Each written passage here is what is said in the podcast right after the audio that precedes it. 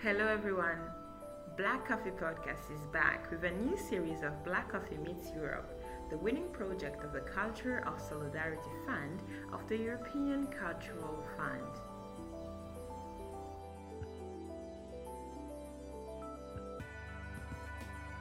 Hello, everyone, and welcome back to this new episode of Black Coffee Podcast.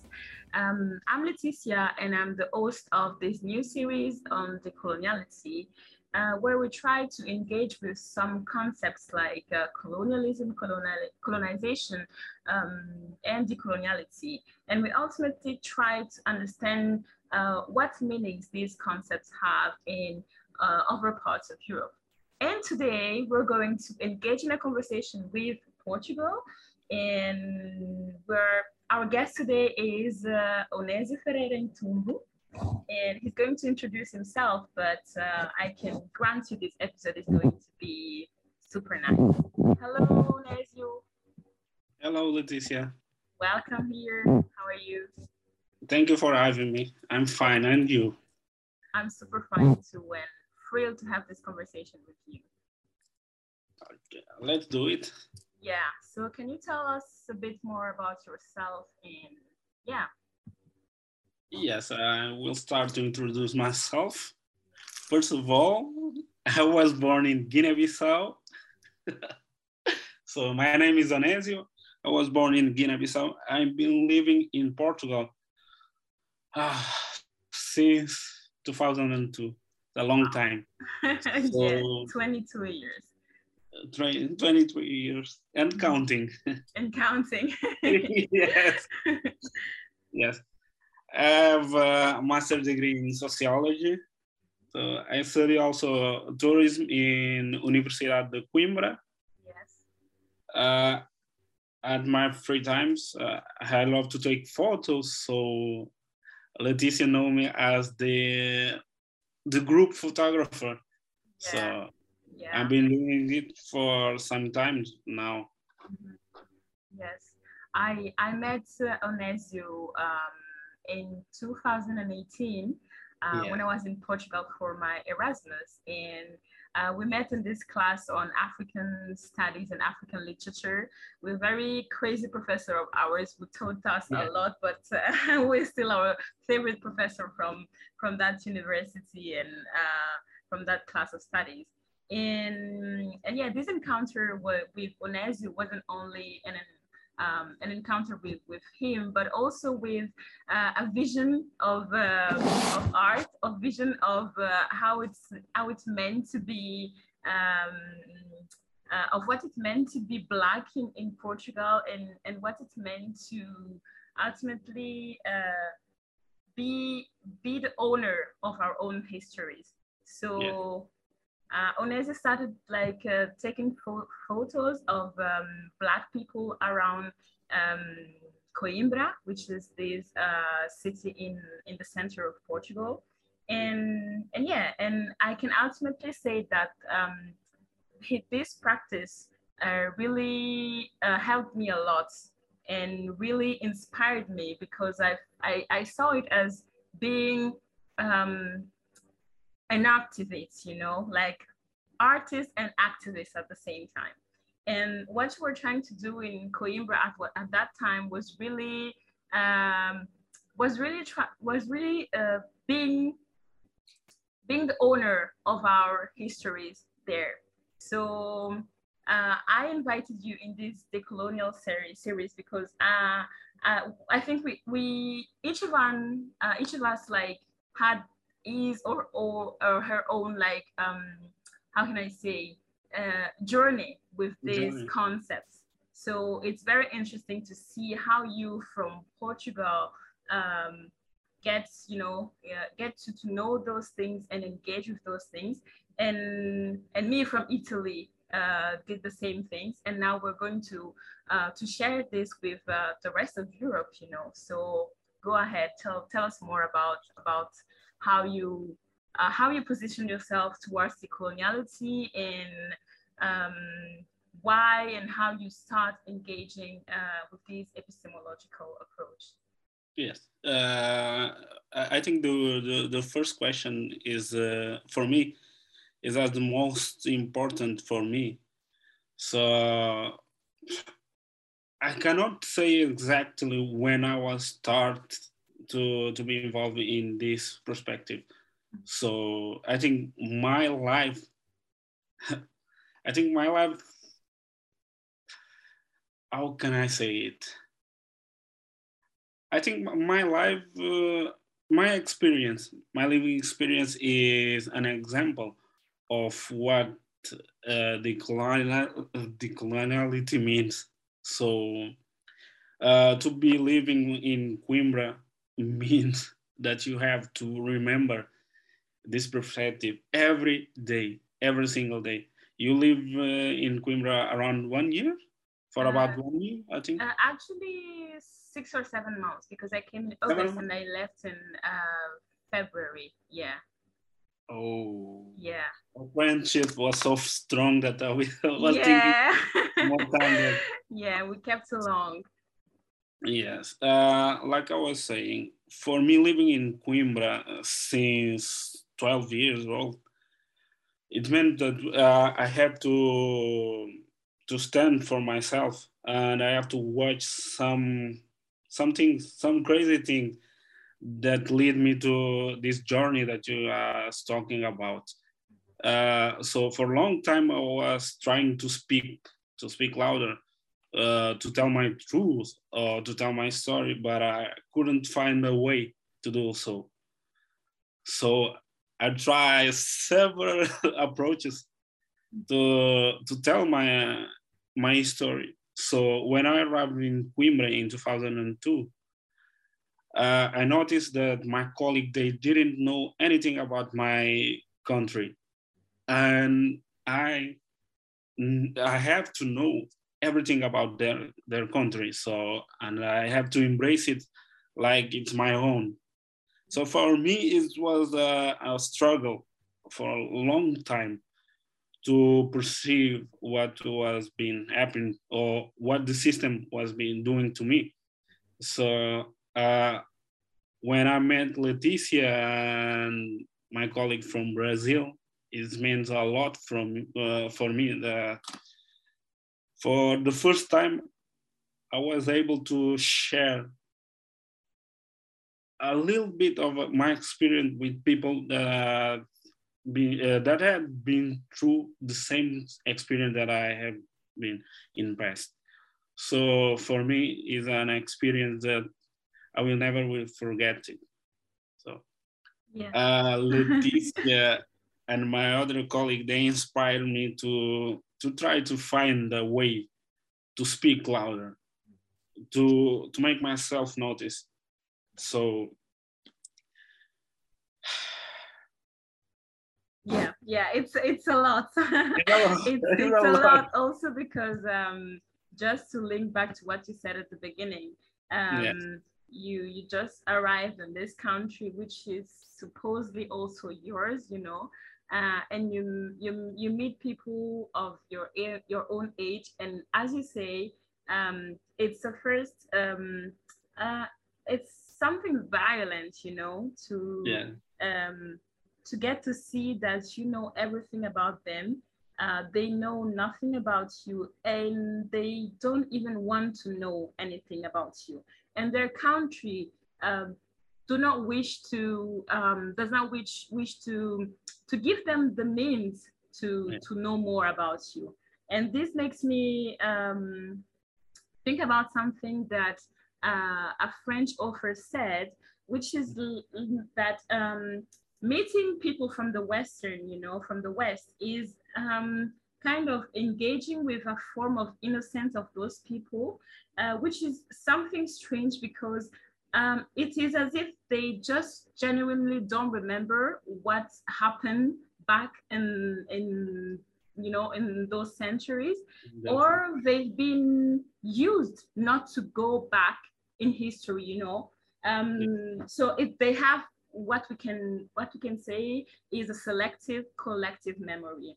Whereas we as as black people as recipients not only of uh, horrible stuff what, my, what was made to our ancestors, uh, you know, uh, we are also like the recipients of um, great history of um, of people fighting, you know, to to to own their histories as we are trying to do today. So I feel like uh, meeting uh, people, in, meeting in Coimbra, people from from Guinea-Bissau, from Angola, from Brazil, and from other parts of the world, you know, with um, Afro um, Afrocentric with this Afrocentric thoughts, you know, and and this um, meeting in this class about African literature uh, really did something to us, not only yes. as people, but also as um, uh, as specialists, you know, in in our own fields, you know, because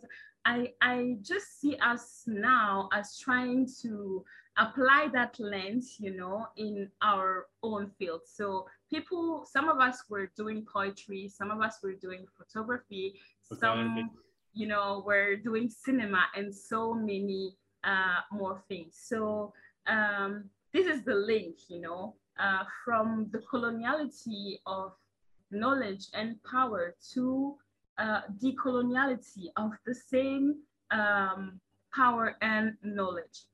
And yes. and yeah that's that's super important uh, and and that's key in in you getting to to understand you know and trace this genealogy of how you engage with decoloniality. Yes. Uh, yes. Uh, at the same time i feel that i cannot speak uh, about the coloniality uh, for me without speaking about the nigerian music mm-hmm. industry uh, the influence that this had uh, since since 2011 from for me. Yeah. For me, the Nigerian music was so important for me because growing up in Coimbra, uh, it was difficult because I can't see I can't see myself in that period represented in media, uh, in music. Uh, it, even when the music was made by an African or Afro descendant. So for me, it was a, struggle to accept myself, to see myself as a part of my history. So when I found out about uh, the Nigerian music industry, I started to grow some love about this kind of art. So I try to, to find out more how to do photography. I teach myself how to take photos uh, through YouTube. And then when I meet you guys, it was so important because for the first time, I was able to see young Black people trying to do something, trying to achieve something with a mission and with a perspective to to try to help uh, our continent. So for me, until today, I, I was speaking with Leticia, with another Leticia, and I was the saying to, the Brazilian one. I was saying to him that until today, I cannot say exactly what has changed since the day we have engaged in a conversation. Uh, because until today, sometimes I caught myself thinking about something that we had experienced together. Uh, and it's fantastic. Uh, like you say, from uh, for me, photography is a mean of me to tell my story, not only to tell my story, but also to make a point, a point to stand out uh, in this crowded city, uh, for saying. Uh, since two, 2015, when I entered the University of Coimbra, uh, I was looking for some some information about my my continent and it was so so difficult to find it it's not because there is no information but it's because sometimes uh, sometimes life leads us to a path that we are not expecting. Mm-hmm. And in here in Coimbra, uh, the African fields of study, they are like eating from the world. And it's so annoying for us because we always are trying to find out something. And for a long time, it was like uh, a shame to be interested in African study or in African culture. So uh, I don't know what to say now.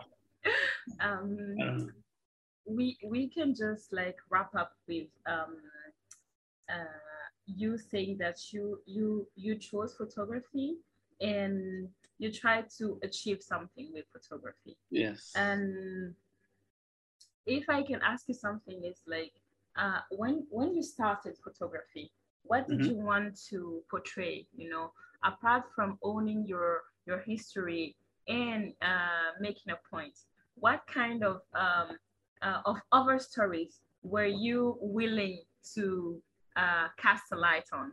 And I also guess that um, it's you you making photography was also uh, meeting and knowing more about the stories of you know other black people uh, yeah. in Coimbra you didn't know and it gave like um, a perspective of plurality even in the black experience in Coimbra and this is very powerful because uh, um, as you say uh, it's not only um, the African studies field that is hidden in, uh, in Coimbra. It's also the African presence, uh, which is some way hidden. Um, the like as everywhere, you know, uh, the African or Afro-descendant presence that is shown is uh, is selected by a dominant, uh, you know, way of of thinking and owning uh, the, the means and the powers to convey those images.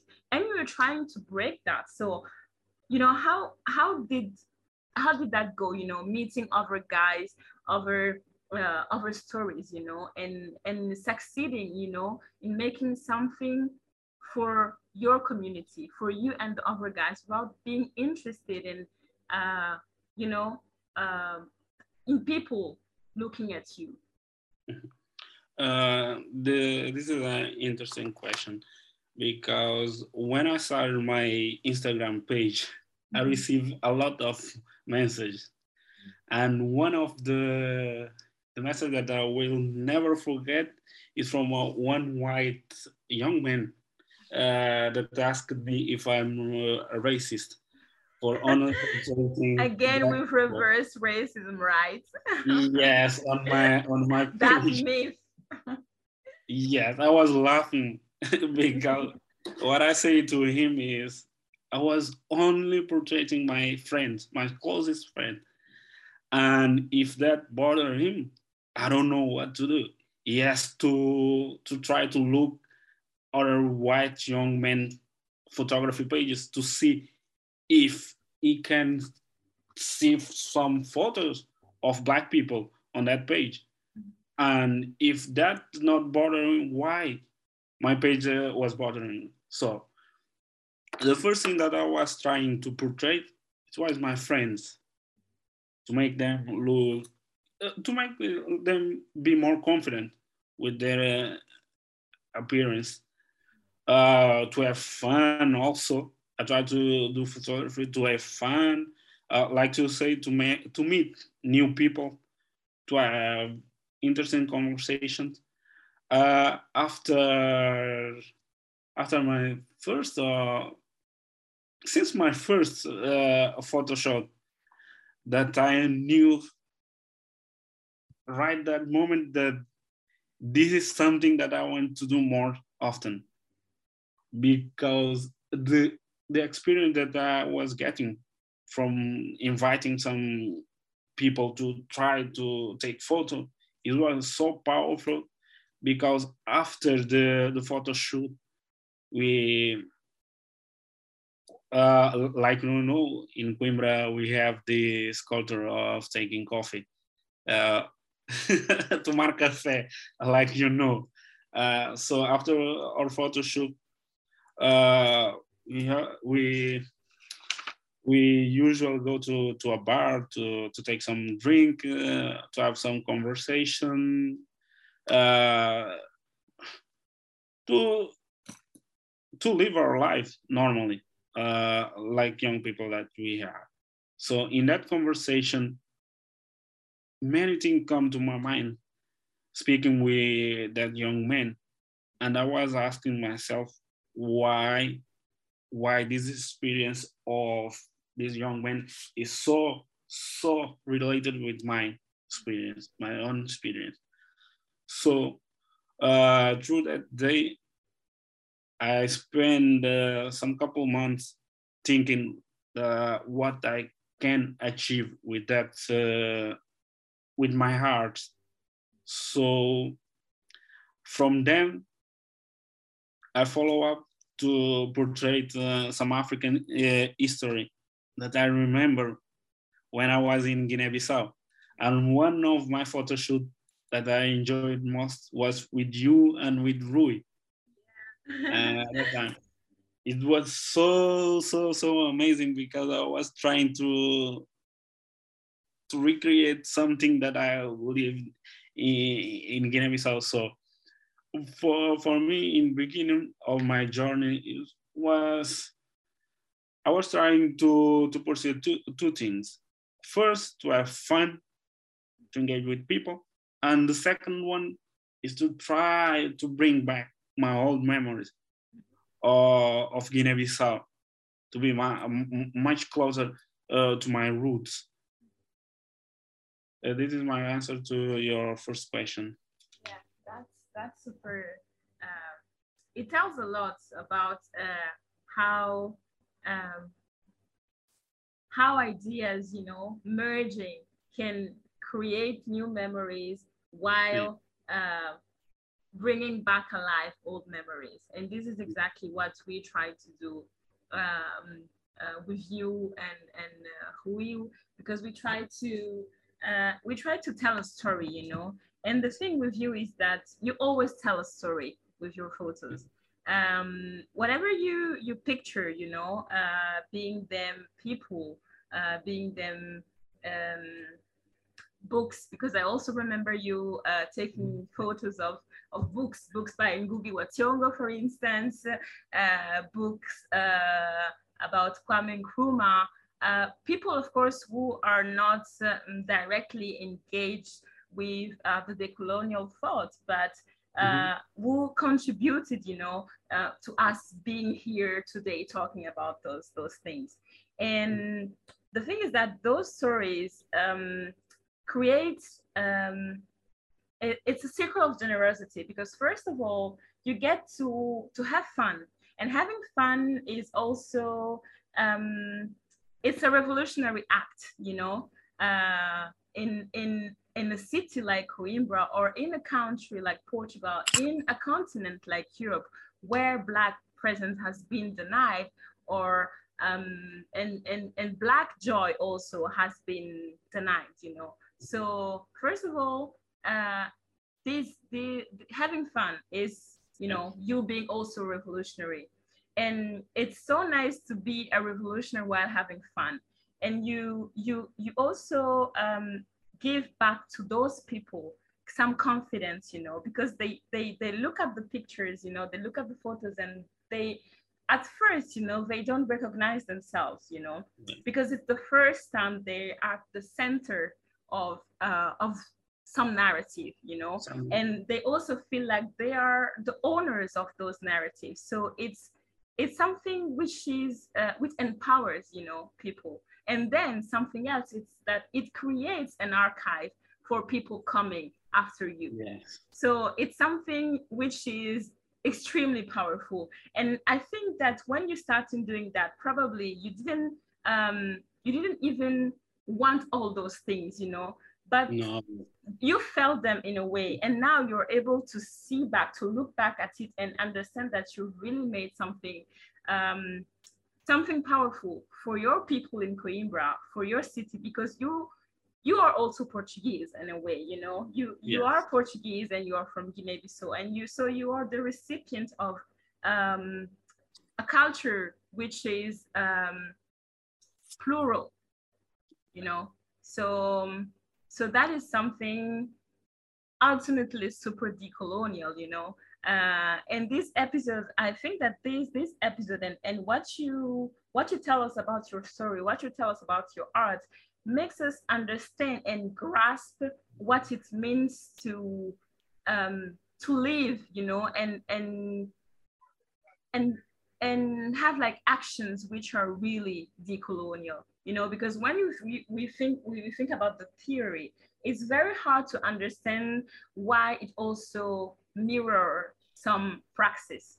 And what you did is exactly the answer to that. So uh, moving back to our interview, um, yeah. I'd like to, to ask you um, if you can enlighten like signs of coloniality uh, in, in, in Portugal, in Coimbra, uh, because for me, coming to uh, to Coimbra as um, as a Black Italian um, was something very particular. Um, in so I, I I have my own perspective on that, but I, would like you uh, to tell us more about what you see as colonial in your city and in your country, you know, right now. Right now. Yeah. Right now and back in the times, you know, when you started. But um, I feel like if we're talking about decoloniality, it's because yeah. coloniality is still there. Yeah, still there. Yeah. So, what are the colonial um, legacies that you still see in your city, you know, and in your country, and maybe in yourself too, you know, because we have this self um, internalized um, colonial thinking, you know. Uh, the the first one that I can remember is when I went to Lisbon. Uh, when I went to Lisbon, I found myself looking to another black people like the other one. Mm-hmm. So for me, that was very strong because since day one, when I uh, arrived to Coimbra, I was a a calm, super calm, super quiet, uh, with good manners, good manners. uh, uh, so I didn't get uh, in a lot of trouble. So usually my European colleagues and professors, they usually they usually refer to myself like, uh, oh, Onésio. Onésio is different to the other ones. And uh, that quote made me think about the other one. And for a long time i was thinking that the, the black people uh, living in lisbon there was the other one. Until the day when i was in lisbon in a shopping center and then and then i noticed uh, a security guard following me, following me inside the, the store. So at the end of my journey in that store, I was thinking, what is really the, the other one? Because that situation was super annoying for, for me because I feel I felt uncomfortable with that. So I was thinking what what is mean to feel that same thing that I that I felt in that day, every day of your life. So, uh, coloniality in Coimbra, exactly, in Coimbra and in Portugal, Portuguese people they don't like to talk about their legacy, and when they go to talk about it, they, they usually like to praise it. Yeah. and I understand why they need to praise it because it's, it's a part of their identity. Identity. if we have to think about it. Portugal, when they are thinking about the greatest period in history, they have to go back to that time. So, thinking, talking, questioning, all these things that mean questioning also their history. So, for them, it's a little bit complicated. So, in Portugal, it's so so complicated to talk about this thing. So later on, I found myself watching some some news on TV. So the I, I don't know if they still do it, but uh, back in the days, uh, there there was a program on TV uh, that they was talking about the coloniality, about racism, about how to end racism. But the funny thing in those programs in Portugal, there was no black people in that table. Only white people sitting and talking about racism. and now, now I think uh, of it like something funny because in one in one side I agree with that way of thinking that uh, we need more white people to sit together and to speak about racism, but it's not the way that they were speaking. Mm, yeah.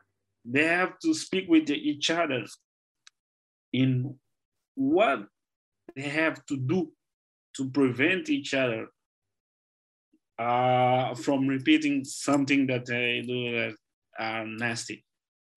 They don't need to sit around talking about black people experience. It's not, it, it makes no sense. No, because it's not their own experiences, you know. Mm-hmm. They, uh, oh, they, they want to they, they want to end racing, but we as black people, we we have to, to do the the hardest job. Yes. It, it makes no sense for for me. In in Portugal, it is really complicated because we cannot uh, you cannot walk uh, about 20 meters without encountering some presence of coloniality. So you will find it in the road signs, uh, the street names, uh, you will find it in the bus stop, uh, in the job application. Uh, you will find it also in in jobs in, jobs uh, because uh, here in Coimbra, a job like uh, a bus driver you can live here I've been living around 23 years. I never, never, never see a black bus driver. Yes. And a Uber driver, uh, maybe I was, uh, I've seen some, but a bus driver, it's difficult to find uh, black people um, in public, in a public office. It's almost impossible to see it in Coimbra. So for me, I don't know. I think my my life, all my life in Coimbra, in Portugal in general, is uh, a fight to sometimes uh, prevent myself of noticing the this kind of presence. So uh, I think um, I didn't speak about uh, many things. It's not because I'm afraid or it's because I've been training. I'm being trained to not see or to not think about them as they have. So it's difficult for me to try to remember or to try to perceive it as you asked me. So yeah, yeah. Because for you, yes. it may be more simple.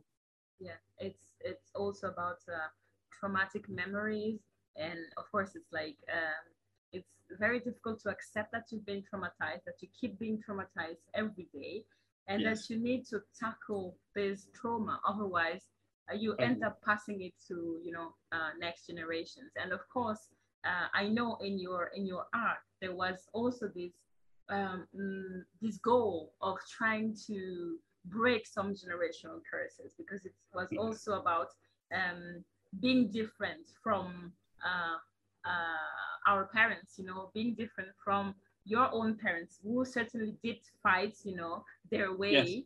Yes. Uh, but uh, the way they fought, it can't be the way we keep fighting because um, because we need to move, you know, we, we need to, to, to, to make some changes.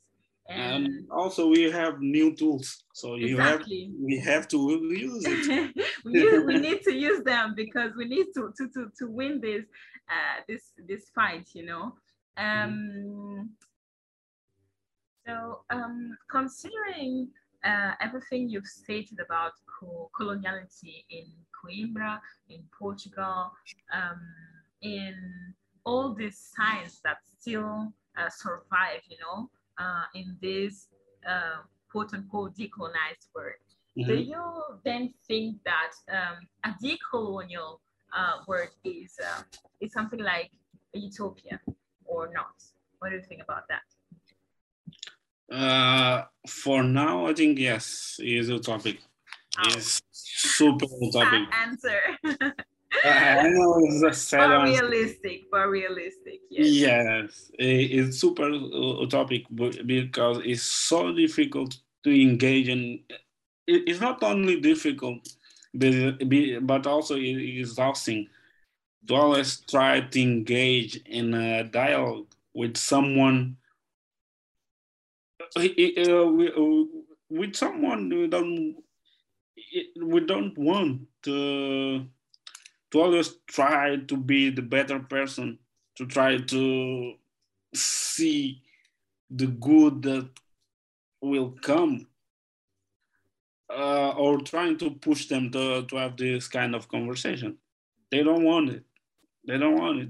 They feel that they don't need it also. So uh, I think it's super utopic because even though we are trying harder to change uh, this narrative. Uh, many of us still are trapped in a mindset that it will be difficult to break. Uh, so it, it, it's super utopic. It's super utopic. Yeah, I, I understand it also because uh, you first of all you talk about them thinking they don't need it, you know, yes. and uh, I think uh, it's it's it's false for two reasons, you know. Um, it's false in the sense that uh, they lie to themselves, you know. Uh, yes. When we talk about uh, the legacy of uh, colonialism, when we talk about coloniality, it's still a colonial word for uh, for all of us, you know, both yes. the those at the center and those uh, at the margins, you know, and it's a distorted reality for everyone in this game, you know. So, mm-hmm. um, so a decolonial word, you know, the justice we are fighting for is not uh, a justice only for those uh, who've been you know, more affected by um, by colonialism. Uh, because we've all been affected by this you know there's there there has been a huge impact in in our lives about that mm-hmm.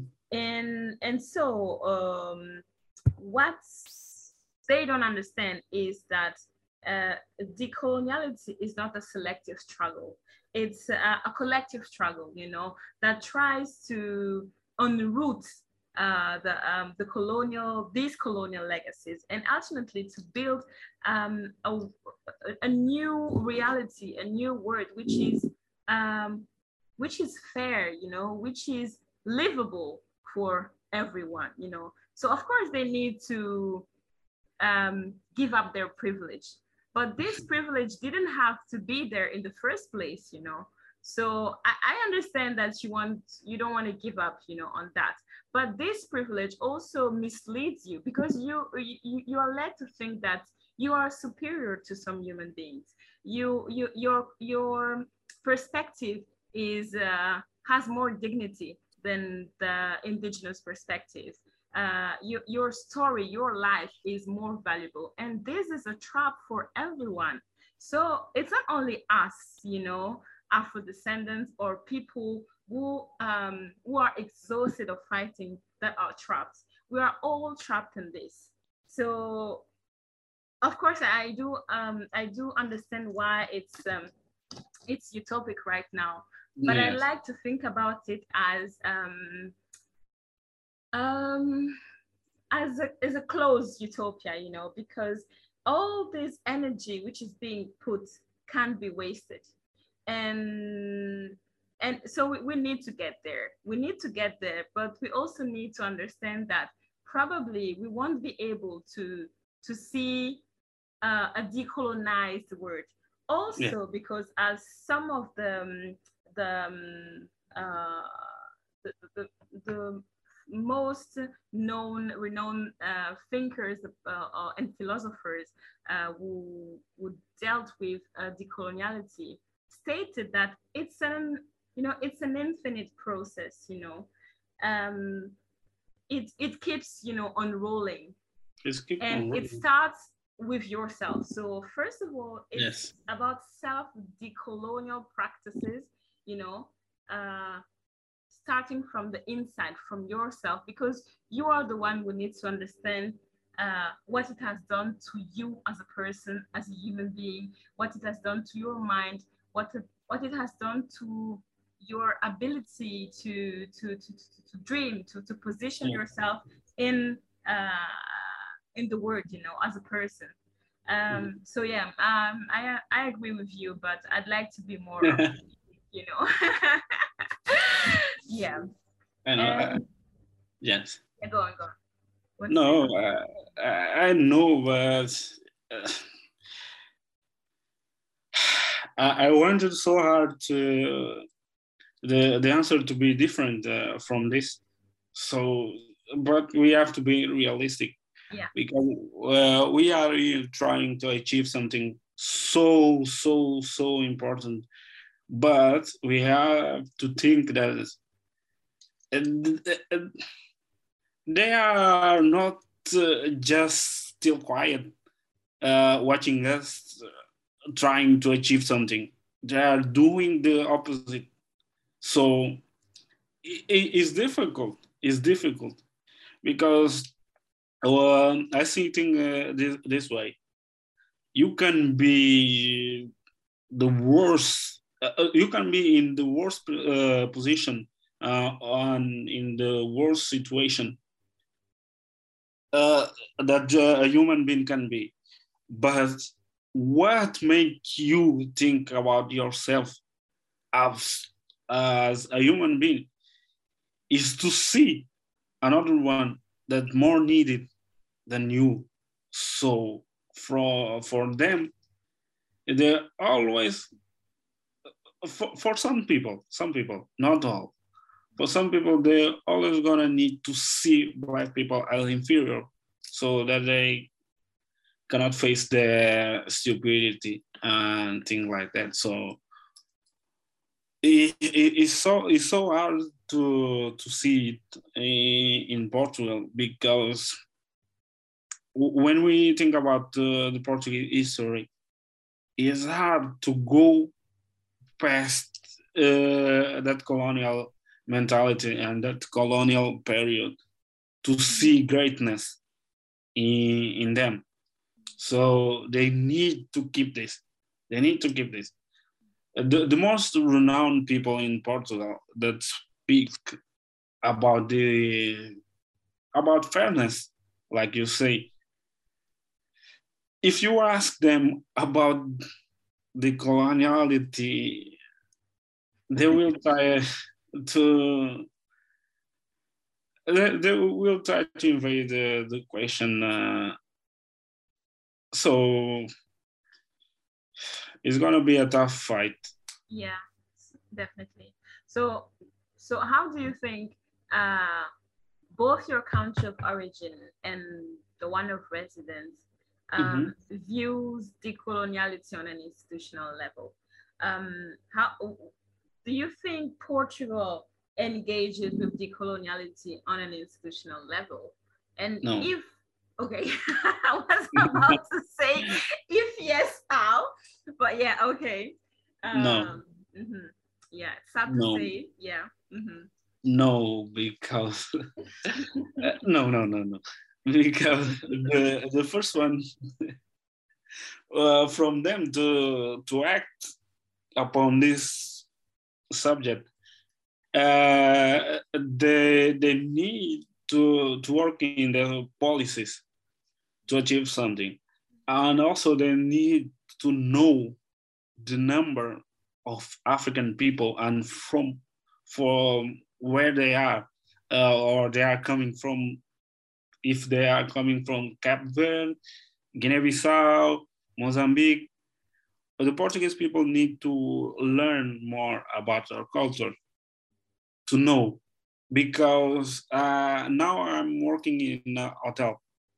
When some tourists from Spain arrive in hotel, each of my colleagues they are they struggle to try to speak their language, even if it's Spanish, French, English. But but when it comes to an African, it can be difficult. And I'm like a Guinean who speak Creole. When I'm working, and sometimes uh, we we receive uh, some people from Guinea-Bissau. I always speak Creole with them. Uh, at the first time, you look. at, you read decolonizing the mind, right? That's why oh, you speak Creole with them. yeah, I speak Creole with them. Uh, my colleagues usually look at me different, some funny. Uh, then when the the guests uh, uh log out or check out, they usually ask me why or what language did you speak with them?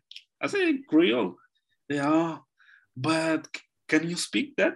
I say it's like English, French, another language.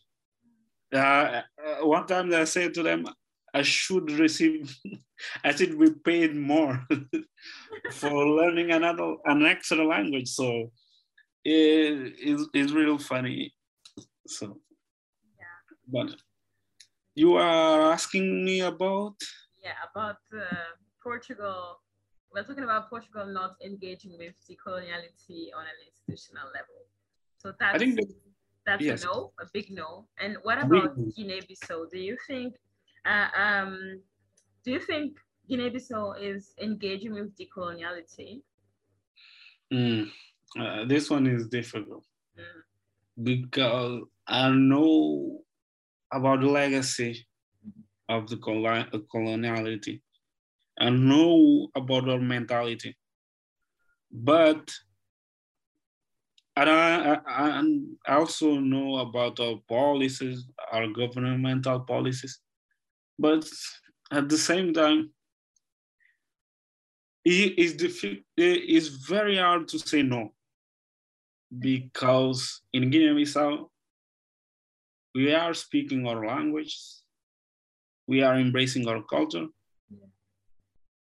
we are trying our best to make ourselves noticed despite all the pressures that come from outside of the continent.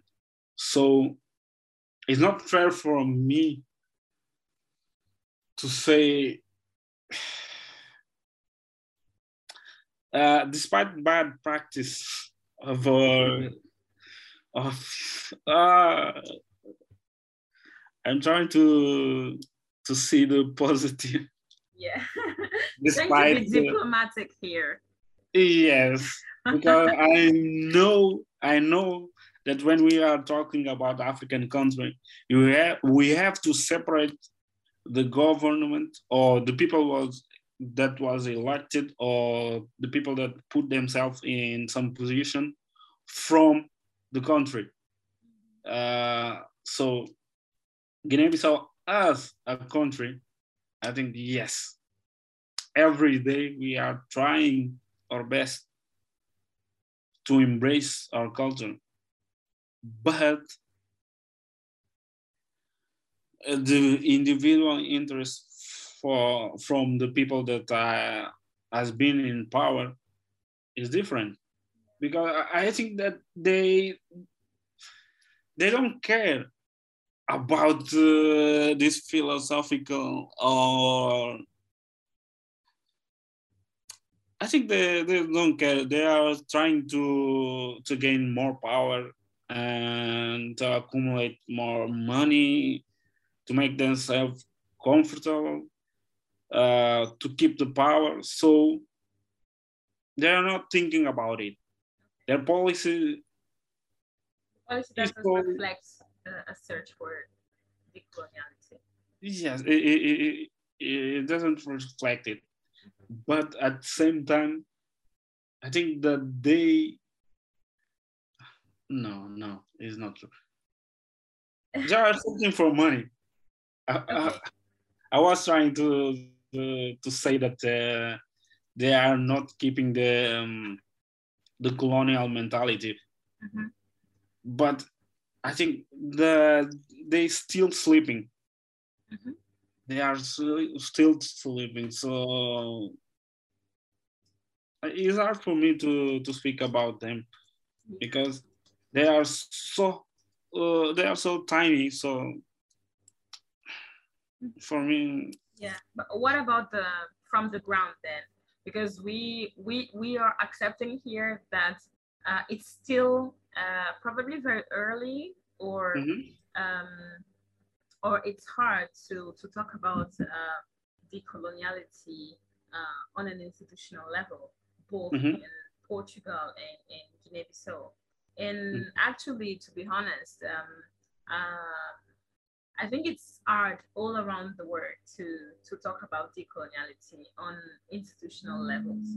Uh, yes. But at the same time, um, it's you know the institutions are important, you know, and it's it would be um, it would be very um, useful to have them from the side of the, the individuals. But if the institutions are not respondent, it has to start from the ground. So um, from the ground, you know, what's what do you think? Do you think decoloniality is something real from the ground, both in Portugal and in uh, Guinea-Bissau? Uh, yeah, uh, I think in some level, yes. In some level, yes. Okay. Uh, there are many groups of young men and young women that are trying to achieve something and they are, uh, they are trying to pursue something different from our parent our parents so today i don't know if it came from youtube uh, or for the internet but uh, even though we don't use well in the ground we don't use or refer to that as the coloniality mentality. People still have been doing some practice that can be described as so. So I think yes, in the ground is real. Uh, in last month, I was speaking with my colleague. Uh, she has been working in Guinea-Bissau, and she was talking about the project that they have going in Guinea-Bissau, and that was amazing it made me feel so so ashamed for not being in Guinea-Bissau that I sometimes I don't know what to do. So I'm trying my best uh, to do something from here. So yeah, it's, uh, it's, it, it's all the same importance to be doing things uh, from literally uh, anywhere, you know. Anywhere because it's it's um, we're talking about a worldly um, uh, how can I say uh, movement here, you know. Mm-hmm. So um, it's important that people in Guinea-Bissau are doing are doing things, and it's also important that people in uh, in Portugal, in Italy, in France, in Sweden, in Australia, anywhere do engage with that. Uh, so I don't think you you should feel ashamed. Uh, rather, it's very important, I think, maybe to see how we can collaborate. You know, how we yes. can engage, how we can we can put ourselves into um, a pervasive dialogue about how we succeed fighting it. You know, because what works here probably doesn't work over there, and vice versa. But at the same time, um, we, we always get to learn about what is being done elsewhere. So mm-hmm. I think everything we're doing is is important, like equally important. And mm-hmm. and one day you'll be back in Guinea-Bissau doing amazing stuff, you know. So it's just a matter of time, I guess. Yeah. Um, so um, one other question I have for you is that um, uh, is what what you think you know are the the pillars of decoloniality um, and i say that because um, we're not able to to fight and and like and put decoloniality into practice in the same way because we we talk from different positions we have different privileges and we also have different educations so of course, we're all headed toward the same direction. Uh, mm. But there are so many roads um, leading us to the same place. So, uh, of course, what can be said to be um, universal in this decolonial fight, even if uh, decolonialism um, really underlines that it is something pluriversal and plural, uh, is that it's something against um, whiteness, uh, yes. which is anti-racist, which is against patriarchy, which is um, against sexism, against um, uh, any form of um, exploitation, uh, against any form of hate and differentiation uh, among human beings, you know, based on uh, sexual orientation, political um, political thinking, um, and and so much more you know. Uh, so decoloniality really does engage uh, with intersectionalism uh, but at the same time we we do fight in different in different ways. So to you Onésio what what are the pillars of decoloniality? For me. Yeah your own pillars. I guess one is photography or as being photography. Yes arts art for sure. Mm-hmm. For me, photography, friendships, conversation that come from friendships, mm-hmm. uh, sharing. Mm-hmm. Yeah, it's important not to be alone in this type. So having yeah. friends is definitely the boundaries that we create with our friends. Yes. They are so important and let me think. You know, I, I also ask this to you because um, uh, even if both of us, you know, are, for instance, Black people living in Europe, so we share this, uh, the same, um, we share, uh, how can I say, this similar perspective on um, on Europe and uh, Eurocentricity. Um, but we also had different, you know, paths in life. Yeah. And to be honest, I'm also I'm a woman. You know, I'm a black woman. You're a black man. It's different. So to me, it's it's you know key to engage with decolonial feminism. Uh, and of course, we should all be feminists. You know, but one of my pillars, and we should also be like all decolonial. Uh, but to me, uh, a pillar, you know, of decoloniality, even in Italy, is decolonial feminism. Um, it is, it is so, but it's also about education, you know, uh, about how uh, I can not only educate myself, but people around me uh, yes. about this issue. And what I can also do on like um, broader levels to, you know, uh, I don't know if you know about this. I think you do. Uh, there is this uh, book about uh, Freire, which is pedagogy of the um, uh, colonized, you know. So it's about how to teach stuff, you know, uh, to people who've been who've been colonized, and it also links to um, bell hooks, you know, a, a view on uh, uh, pedagogy. So to me, you know, um, decoloniality has to be feminist.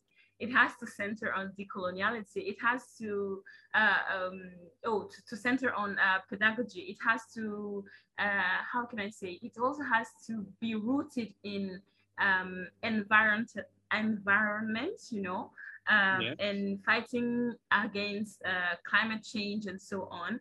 So this is what I feel like I is more close to me. But to you exactly, what, what is more close to you in this um, in this level? This is what I mean with pillars. Mm-hmm. It's more simple to answer this way. Uh, no, uh, for me, uh, usually think uh, I think about it. Uh, I think about it um, through the things that are more closest to me. So uh, I think about this movement. I try to to not overthink it. I try to simplify it. So for me, like I say, for me is the boundaries that I've been creating uh, with people, the connection that I've been made to people. Uh, photography, like you say, my art. Uh, now I have I think that you know also I have started a project. Tell us more about that, project. Yes, is also my way to try to create this bond, to try to strengthen it.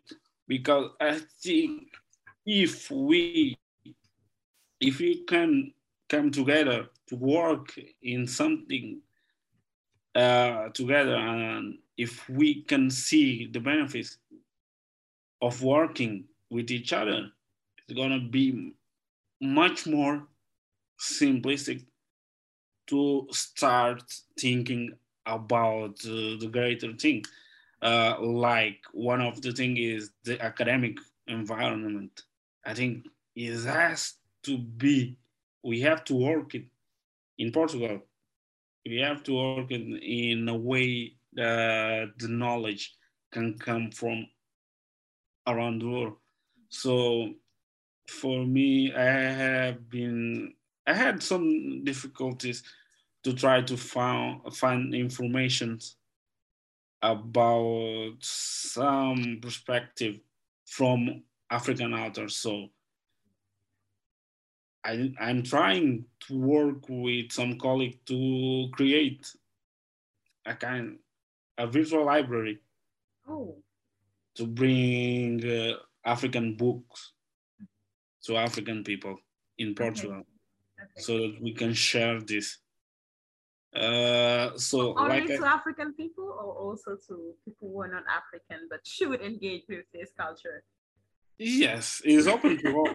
It's open to all. yeah. Let I'm me just, reframe it. I'm just it's teasing you.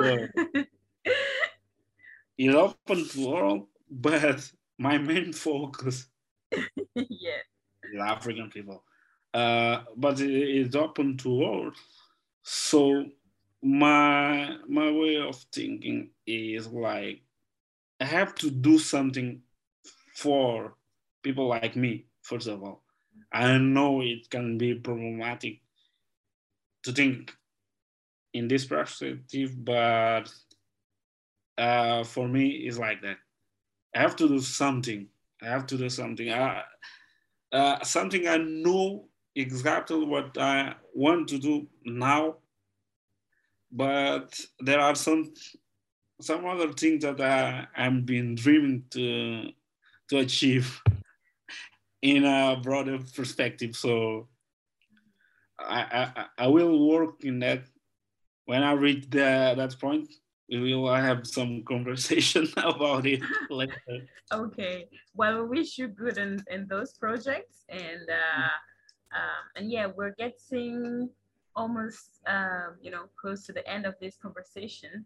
And um, I wanted to, well, first of all, like, thank you again for like this enriching conversation, for sharing uh, your experience and your your your vision, you know, uh, mm-hmm. around this topic, which is not only uh, something theoretical, but uh, as your experience has shown, is also uh, a way of living, a way of making it through, and actually, uh, you know, rejoicing. So, um, um, if you have like anything to add, you know, about this conversation, conversation, feel free to do so. And uh, my late, like last uh, funny question to you is like, what is the most decolonial thing uh, you uh, you you wish to your your own country? And when I say your own country, I say like Portugal and also Guinea-Bissau. Like, what's the most decolonial thing thing uh, you wish to happen to your countries? The most is difficult. Is it a difficult question? No, it's, it's not difficult. Okay. But it's simple. Uh, the thing that I want is simple. I want to be me. Oh. Just that. I want to be me. I don't want to, when I'm walking in the street, to from five, five to five minutes to be remembered uh, that I'm different, mm-hmm. that I'm black, so by look of other people, by when you are closer to police policemen. So I want to be me, uh, uh just just that. I want to be me, and also I want to see more young black people working together. That make me happy. So it's simple like that. Well, I don't have anything. no, no. Well, um, simple things are not that simple, you know, to, then, to, to obtain. So I know. Yeah. I know. Yeah. Well, for so, me, is that. Okay. That Thank you. Thank you so much again, and I I I hope um you know everyone like enjoyed this conversation and and got to see what it looks like to uh, to talk about decoloniality uh, from Portugal and mm-hmm. from the perspective of someone who is uh, Portuguese and uh, also from Guinea-Bissau, uh, who is young, who is a man, and who has like uh, simple dreams, yeah. uh, but which are also difficult, you know, uh, to to achieve right now. But we'll get there, right? Because we, we have to, to yeah. stay optimistic, even if even if we are exhausted. We we have to to, to always remain optimistic. Uh, we can we know uh, breathing means to be optimistic. Also, we mm-hmm. cannot uh, rest now. We have to fight still. We have so many things that we have to achieve or that we can achieve. So for me, resting is not an option for now. Maybe some, uh, time to time we need to take a, a break but definitely rest yes. no, no. well rest is also a decolonial practice to be honest yeah so... take a break yes so you know yeah well again let's wish well to ourselves and to anyone trying to um, to fight around the globe. Yes. So yeah. Thank you again. Thank you Alicia. see you soon. See you soon it was amazing. Yeah.